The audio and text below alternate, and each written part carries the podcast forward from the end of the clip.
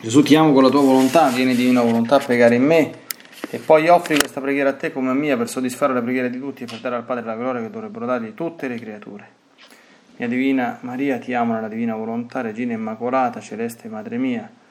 Vengo sulle tue ginocchia materne per abbandonarmi nelle tue braccia, per chiederti con spiriti più ardenti che mi ammetta a vivere nel regno della divina volontà.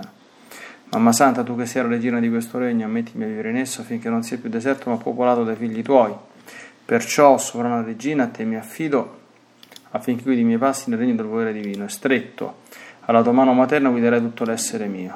Mamma Santa, tu mi farai da mamma perché faccia vita perenne nella divina volontà e come mamma mia ti faccio la consegna della mia volontà affinché me la scambi con la divina volontà e così possa restare sicuro di non uscire dal regno suo. Perciò ti prego che mi illumini attraverso questa meditazione per farmi comprendere sempre più e sempre meglio che cosa significa volontà di Dio e come vivere in essa. Ave Maria, piena di grazia, il Signore è con te, tu sei la benedetta fra tutte le donne, benedetto è il frutto del tuo seno, Gesù. Santa Maria, Madre di Dio, prega per noi peccatori, adesso e nell'ora della nostra morte. Amen.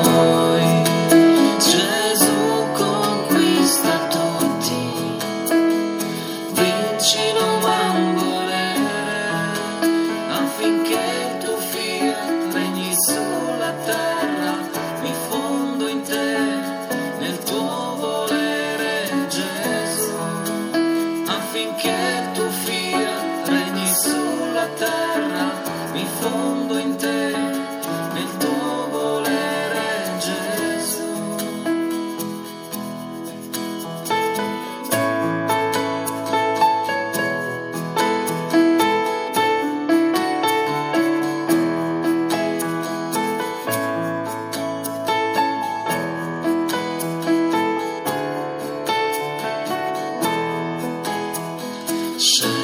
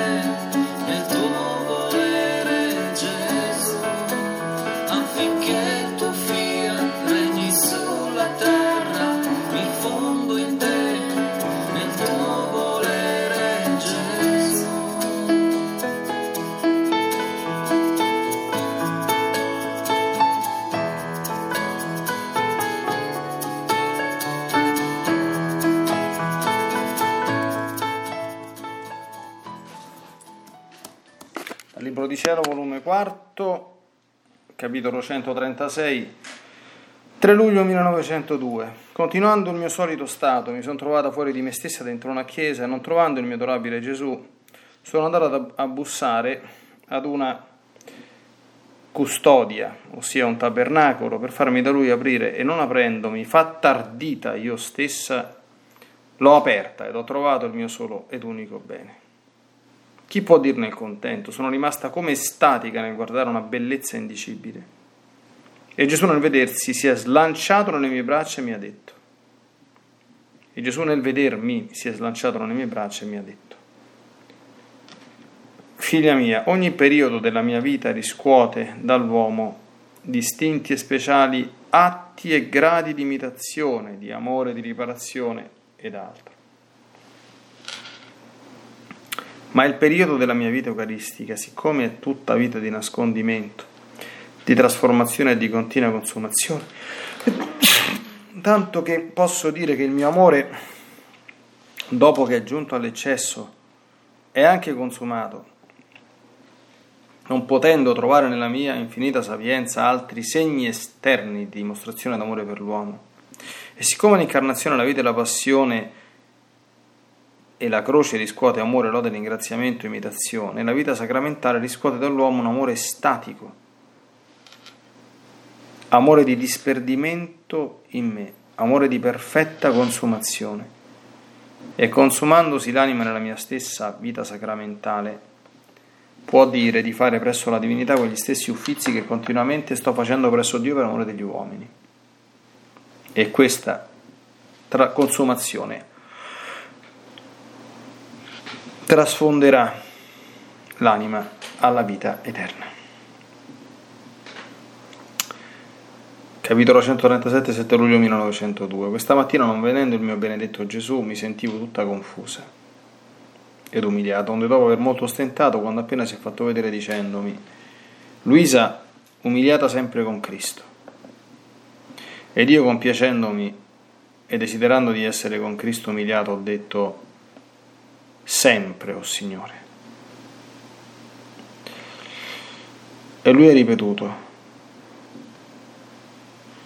ed il sempre dell'umiliazione con Cristo farà cominciare il sempre dell'esaltazione con Cristo. Sicché comprendevo che quanto umiliazione subisce l'anima con Cristo è per amore di Cristo, e se queste sono continue, il Signore altrettanto la esalterà.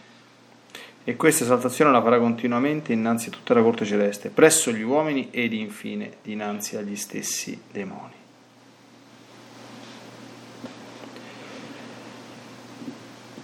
Luglio 28 1902, capitolo 138. Continuando il mio solito stato, mi sono trovata fuori di me stessa ed ho trovato il mio adorabile Gesù, che non volendomi far vedere i guai del mondo mi ha detto, figlia mia, ritirati, non voler vedere i mali gravissimi che ci sono nel mondo. E nel dire ciò mi ha ritirata lui stesso, nel condurmi ha ripetuto.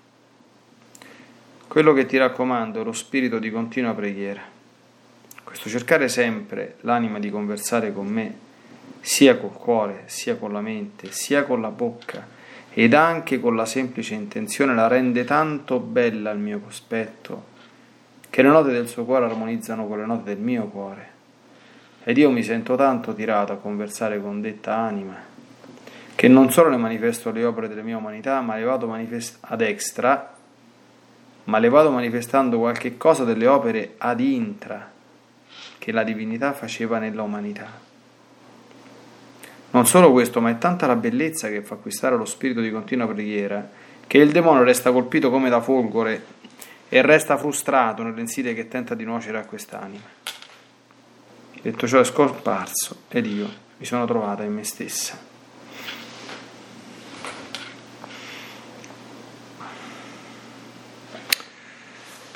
La prima cosa che ho pensato leggendo è che forse mm, nella meditazione di questa mattina ho messo un po' troppa carne al fuoco perché questi brani sono uno più bello e più importante dell'altro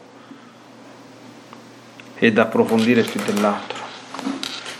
Vediamo, al limite ne riprenderemo qualcuno nella prossima meditazione se i tempi dovessero protrarsi oltre misura. Il primo è semplicemente un capolavoro che mostra l'importanza assolutamente fondamentale, basilare, assoluta oserei dire,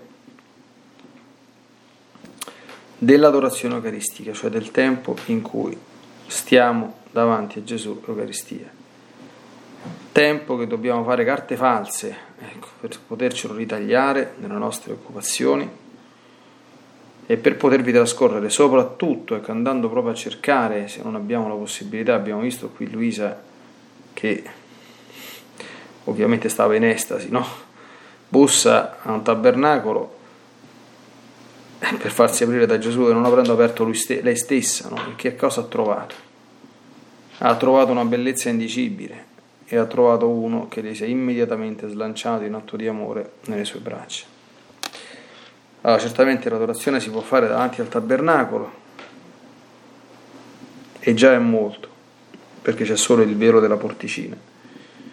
Ma è chiaro che le massime grazie profuse da Gesù sono, questo l'ha detto tante volte anche in tante rivelazioni, a tanti santi e sante, quando lui è esposto pubblicamente negli altari. Quindi quelle chiese benedette e fortunate in cui c'è l'adorazione perpetua, quelle parrocchie in cui si fanno momenti di, di adorazione, oppure quantomeno le esposizioni giornaliere del Santissimo Sacramento, sono quanto mai da frequentare, quindi se noi sappiamo che dalle nostre parti abbiamo la grazia, la fortuna, perché sono abbastanza, grazie a Dio, ancora diffuse, di avere un posto dove Gesù sta esposto, e lì dobbiamo fare carte false per raggiungerlo. L'unica cosa che può un pochino avvicinarsi a questo eh, è il prolungare il tempo del ringraziamento dopo la Santa Comunione, perché insomma Gesù è esposto dentro l'altare del nostro cuore e, ed è comunque un momento rilevante. Ma tutta la nostra vita interiore eh, dipende da questo. E tutti i nostri benefici si trovano dal, dall'Eucaristia, anche la Madonna stessa, la nostra Divina Maria, ci porta proprio inesorabilmente, invincibilmente all'Eucaristia, alla Messa, alla Comunione, all'adorazione, perché lei sa ed è sempre presente tutti quanti questi atti più di ogni altra creatura cosa significa stare dinanzi a Gesù sacramentato. No? Gesù ne parla. Dice sì, gli uomini possono mm, tributare atti di amore alla mia vita terrena, alla mia passione, insomma, no?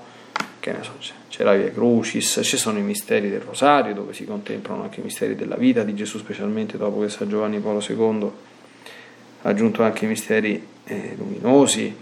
E, e, appunto, dicevo, c'è il c'è la Via Crucis eh, ci sono le ore della passione, insomma, no?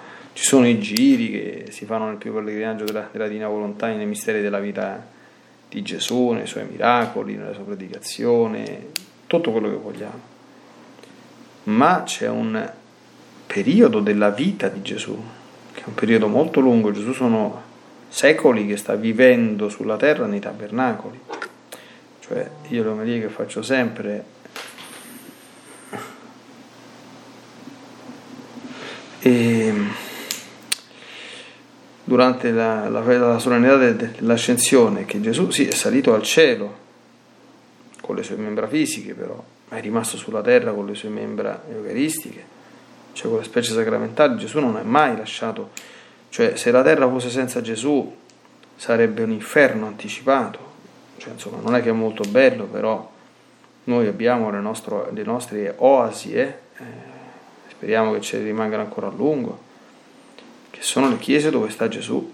Gesù ci sta, non ci sta simbolicamente o metaforicamente, Gesù è lì. Prossimo santo Paolo VI diceva, lo stesso modo con cui è in cielo, in corpo, sangue, anima e divinità, con l'unica differenza che occupa lo spazio attraverso le specie eucaristiche e non attraverso le membra fisiche. Quindi, cioè, lì è per questo che lì è tutto, cioè stiamo davanti, io con la fortuna di essere sacerdote, quindi ce le chiavi del tabernacolo, posso aprirlo quando voglio, cioè, quando mi trovo insomma alla divina presenza a 20 centimetri da lui, insomma, è tanta, è tanta roba. Eh. Quindi Gesù dice, descrive la sua vita eucaristica, una vita di nascondimento, quanta umiltà che ci insegna Gesù nell'Eucaristia, no? non si vede neanche la sua umanità, diceva San Tommaso, si vede solo niente, si vede solo una materia inerte, non si vede né la, la natura divina che non si vedeva manco prima, ma nemmeno la natura umana, di trasformazione e di continua consumazione. Gesù nell'Eucaristia sta in atto di consumarsi, consumarsi di cosa? Consumarsi d'amore per noi, consumarsi di atti che compie per la gloria del Padre, rifà tutto quello che non facciamo noi, cioè continua a fare nell'Eucaristia, questo si vede benissimo negli scritti, quello che faceva durante la sua vita terrena. Fatti in continuazione, intercede presso il Padre, ripara per noi tutto quello che non facciamo. Questo fa. E allora, cioè, questo è un eccesso, dice, che cosa altro potevo inventarmi? Quale altro segno esterno di dimostrazione di amore per l'uomo? Allora, questa vita sacramentale può e deve riscuotere, sentite che belle parole che dice Gesù, un amore estatico. Cioè davanti all'Eucaristia bisogna andare in estasi. Io scherzo sempre, dico ci stanno le estasi incoscienti, che sono le estasi in senso stretto, ma quello non dipendono da noi, perché essere rapiti in estasi è operazione divina. Ma ci sono anche le estasi coscienti, cioè momenti in cui noi, ecco, raccogliendo tutte quante le forze del nostro essere, il corredo della, della grazia, bussiamo alle porte di Gesù, lui ci ammette la sua presenza, quindi rimaniamo padroni dei nostri sensi, perfettamente presenti a noi stessi, ma stiamo fissi, concentrati nella contemplazione, nell'accoglienza e nel ricambio dell'amore di Gesù Eucaristia. Ancora, amore statico, amore di disperdimento in me, questo è un termine tecnico che qui Gesù usa prima del, del tempo, diciamo così, no? Qui ci sono tanti prodromi della divina volontà, noi sappiamo che un atto tipico della vita nella divina volontà è sperdersi in Gesù, disperdersi, perdersi e sperdersi in Lui. Cosa che si può fare anche in lei, tra l'altro. Perdersi e sperdersi. Quindi sono chiaramente mh, operazioni dell'amore e avvengono davanti all'Eucaristia. Ancora, amore di perfetta consumazione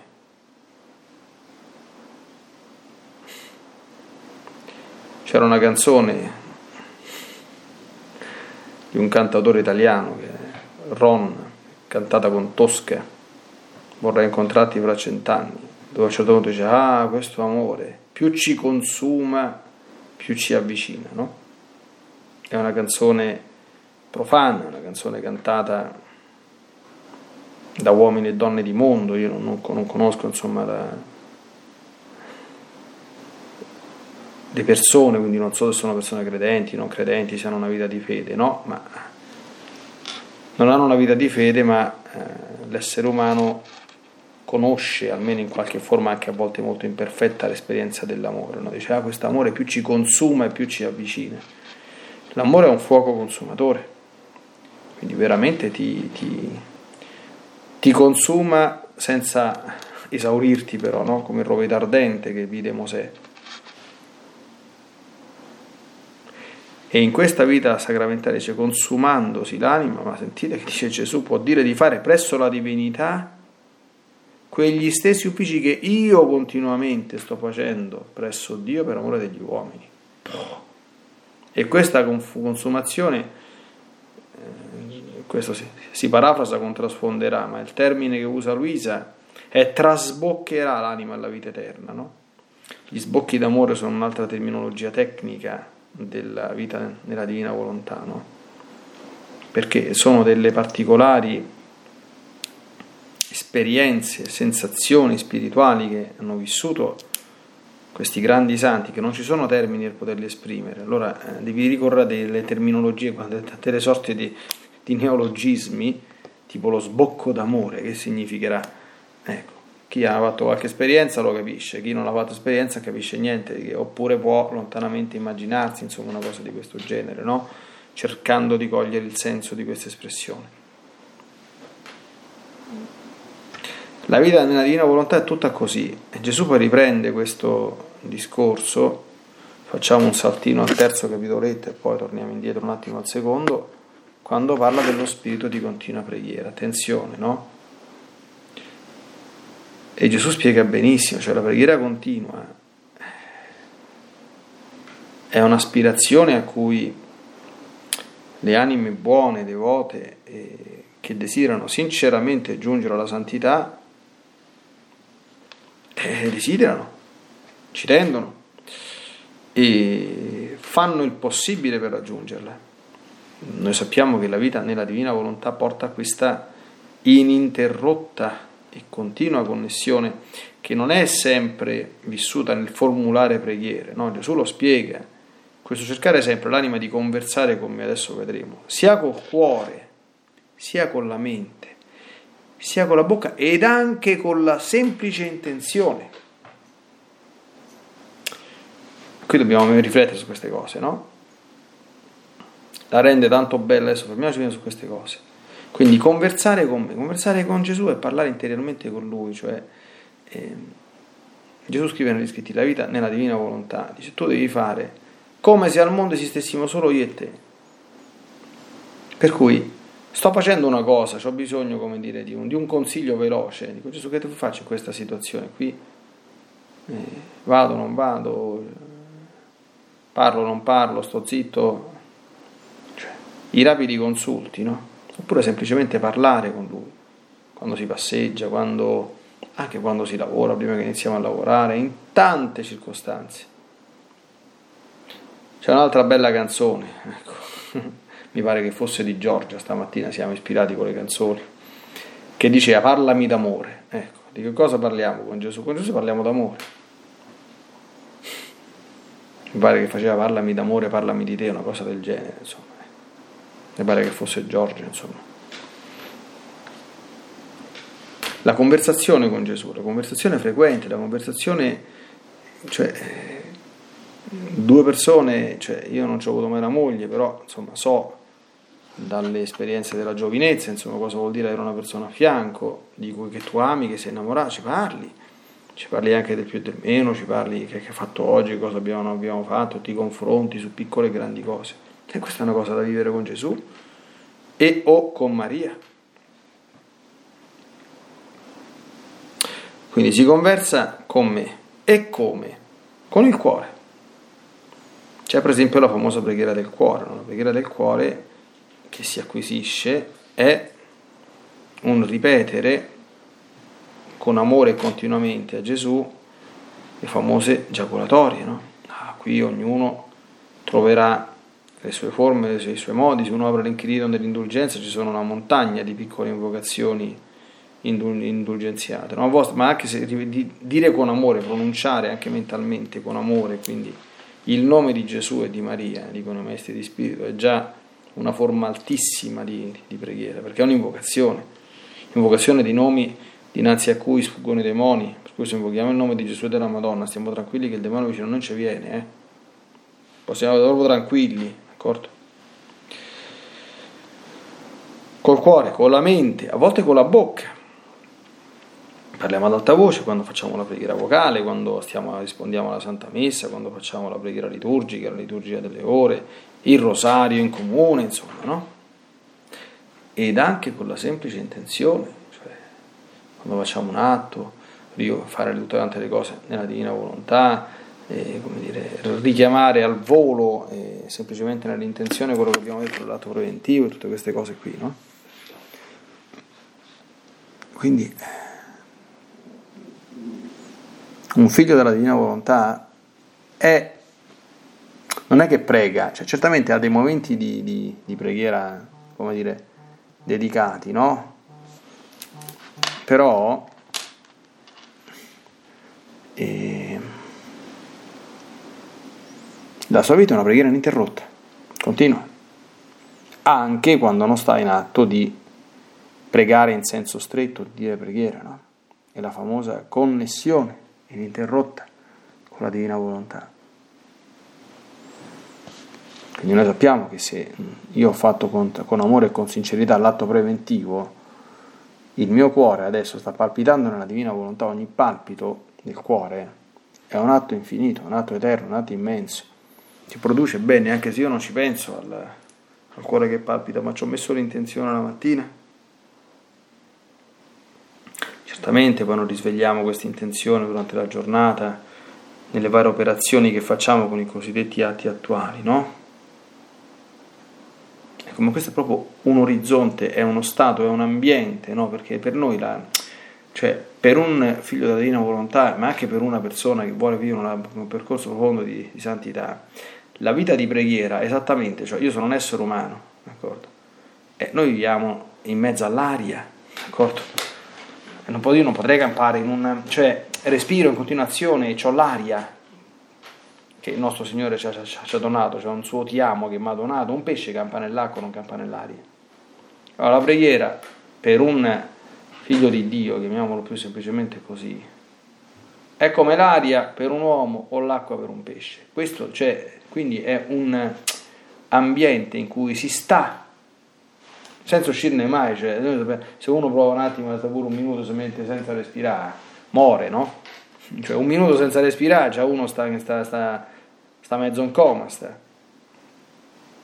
Ecco, questa dovrebbe essere la nostra preghiera. Gesù poi dice, chi prega in questo modo diventa tanto bella al mio cospetto che le note del suo cuore armonizzano con le note del cuore mio.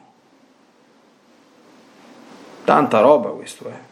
Eh. Ed io mi sento tanto tirato a conversare con detta anima, cioè Gesù ci parla.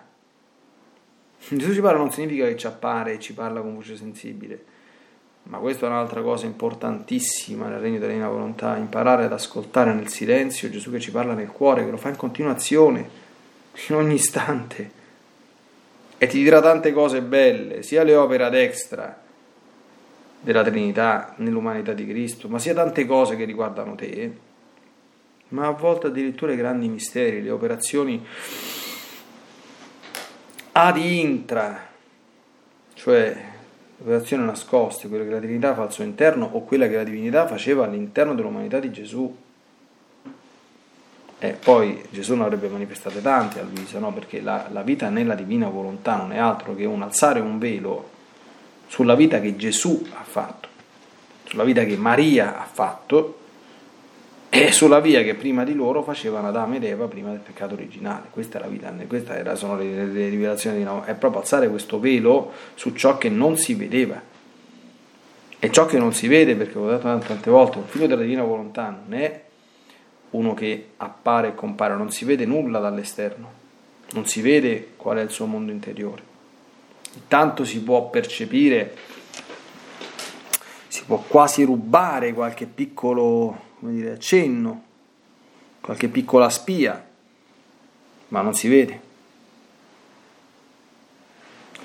Ancora, è tanta la bellezza che fa acquistare lo spirito di continua preghiera, chiaramente una bellezza interiore, che in parte ridonda però anche nell'esteriore, che anche se uno non sia per divina bontà e per divina grazia esteriormente bellissimo, quindi non abbia lineamenti particolarmente perfetti o, o appunto belli per qualche difetto naturale o per qualche altra cosa, questo non fa niente, ma la bellezza di un'anima di, di, di preghiera comunque eh, trabocca ecco, all'esterno in tante cose. Nell'espressione dello, de, del viso, nello sguardo, negli occhi, nell'esteriore della persona, nell'ordine, nella sana e santa bellezza che traspare da questa persona, quindi la pulizia, la modestia, il decoro, d'accordo? Quindi, traspare, si vede. E il demonio resta colpito come da folgore, frustrato nelle inside che tenta di procedere a questa. Se la nostra preghiera ha un tasso elevato, un tasso anche qualitativo elevato, non solo quantitativo, eh? il demonio non può nuocerci. Dove c'è la vita di preghiera, cioè, dobbiamo sempre cioè, fare un discorso molto semplice. Il demonio esiste, sì, il demonio è forte, sì, ma il demonio è forte con i deboli e debole con i forti. Gesù Cristo al demonio l'ha messo sotto i piedi e la Madonna pure se la mia anima sono piena di Gesù Cristo e della Madonna, ma come fa il demonio a entrare dentro la mia anima? È chiaro questo qui, no? Se fosse quello il contrario, uno dovrebbe semplicemente eh, sbaraccare baracche e burattini e cambiare, per, per me che sono prete, cambiare lavoro, chiamiamolo così, e per uno che è cristiano cambiare fede. Perché cioè, se io sono in balia di quell'animale, di quella bestia che è il demonio, senza possibilità di difesa alcuna, d'accordo? cioè con tutto quanto il marasma che sta facendo in giro, con tutte quante le smargiassate che sta facendo perché gli uomini stupidi gli consentono di farlo, non certo eh, altro che questo. Eh, la libertà che Dio gli concede è proporzionata al potere che gli danno gli uomini, altrimenti sarebbe sbattuto all'inferno se noi uomini non gli dessimo tutta quanta il potere e l'importanza che gli diamo. Ecco, quando qualcuno dice, senti, io questo me lo voglio levare dai piedi, non lo voglio più vicino a me, cioè, cosa devi fare? Prega bene e prega tanto. Eccomi. E tu te ne devi andare. Tu te ne devi andare. E se ne va. Ecco, concludiamo. Grazie a Dio siamo rimasti con i tempi, con il capitoletto centrale bellissimo, Luisa umiliata sempre con Cristo. Allora, qui ecco, l'umiliazione è una delle cose da cui gli uomini rifuggono più di ogni altra cosa, l'umiliazione, la mortificazione, ecco, le brutte figure, tutto quello che noi vogliamo, i rimproveri, eh, le partacce, ecco, eh, le correzioni. Sono proprio le cose di a cui gli uomini non ridiscono, si offendono, si alterano, si ribellano, si difendono, si impermalosiscono. Questo dimostra quanto siamo, se si può dire ancora una volta in senso etimologico come sinonimo di stolto, ma in italiano ecco, usiamo il termine stupido, ne siamo proprio stupidi. L'umiliazione, quanto umiliazione subisce l'anima con Cristo e per amore di Cristo, con Cristo e per amore di Cristo, eh. quando arriva qualcosa, ma subito immergimi, Signore mio, ma grazie che mi fai questo onore, quanto ti hanno umiliato a te che sei l'unico umile, io non sono umile manco per niente, speriamo che questa umiliazione mi faccia diventare un po' più umile, no? Il Signore altrettante volte la esalterà, la esalterà. E questa esaltazione la farà continuamente innanzi a tutta la corte celeste, presso gli uomini ed infine innanzi agli stessi demoni. Ma guardiamo la Sacra Scrittura qualche giorno fa, perché io a messa tutti i giorni, c'era l'episodio di Acab, no? il re di Israele, marito di quella donnaccia perfida e satanica che era Jezabele, no? questa Jezabele che eh, questo si era messo in testa che voleva la vigna di un poraccio di Nabot e questo gli aveva detto che non glielo dava perché la vigna dei padri dice Gisabella dice ma te la do io non ti preoccupare e fa, chiama per testimoni falsi per fare un processo a questo qui e questo viene ammazzato dopodiché chiama la madre e dice guarda che Nabot è morto e va a tappiare la vigna proprio mentre sta entrando la vigna arriva Elia fa sorpresa cucù che stai a fare qua tu? che fai? Non ti basta che hai ammazzato una persona perché è lui il mandante, no? Perché Gesabele l'ha fatto per lui. Adesso gli usurpi anche? Bene, carissimo, adesso mo, mo, mo, mo ti dico io quello che va a succedere. Dio ti, farà, ti, ti stecchirà a te e a tutta la tua discendenza. Dicono poi i testi sacri che Nabot comincia, si comincia a digiunare, si copre di sacco e dorme coperto nel sacco e si umilia davanti a Dio, fa penitenza. Dio interviene e dice guarda un po' come si è umiliato Nabot, hai visto? per quello che ha fatto, non farò piombare la sciagura sulla sua casa finché lui è vivo, dopo che è morto. Tanto grande è la, poten- la forza, la potenza, come dire, del, del nostro umiliarci davanti a Dio. E gli uomini che stanno invece sempre a tronfamente impettirsi, insuperbirsi e credersi chissà chi o chissà che cosa, e guai se qualcuno dice mezza parola succede alla fine del mondo. Perché a parola siamo tutti bravi a dire che siamo peccatori, certamente, d'accordo?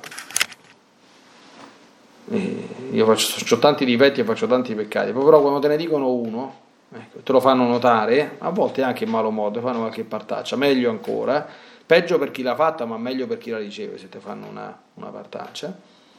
Ah, apre di cielo, succede il finimondo, ti pianto un muso che dura due mesi, offendo e non c'è niente né di cristiano né di soprannaturale in questi comportamenti. Se vogliamo essere esaltati, i potenti rovescia dai troni e innalza gli umili, ha cantato qualcuna. Ecco, se vogliamo essere esaltati dinanzi a Dio, procuriamoci di stare sempre umiliati con Cristo, rallegrandoci immensamente quando siamo umiliati a causa di Cristo, per amore di Cristo, e viviamo questa umiliazione con Lui e per amore suo. Grande sarà la nostra esaltazione anche davanti ai demoni, perché i demoni sono due cose che non le fanno, non si umiliano e non ubbidiscono. E l'umiltà e l'ubbidienza, questa coppia di U benedette, queste sorelle gemelle, ecco, sono due martelli dirompenti che spaccano la testa agli spiriti ribelli.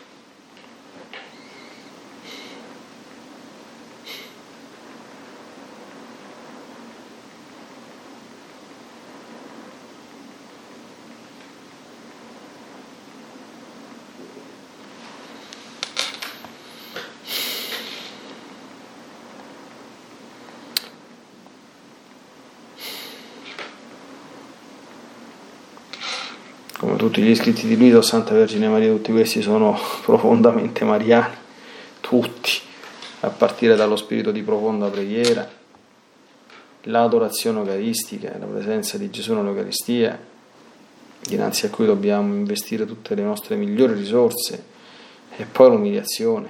Cioè, quante umiliazioni tu hai subito e vissuto nella tua vita terrena? Basta pensare soltanto, no? Umiliazioni ecco,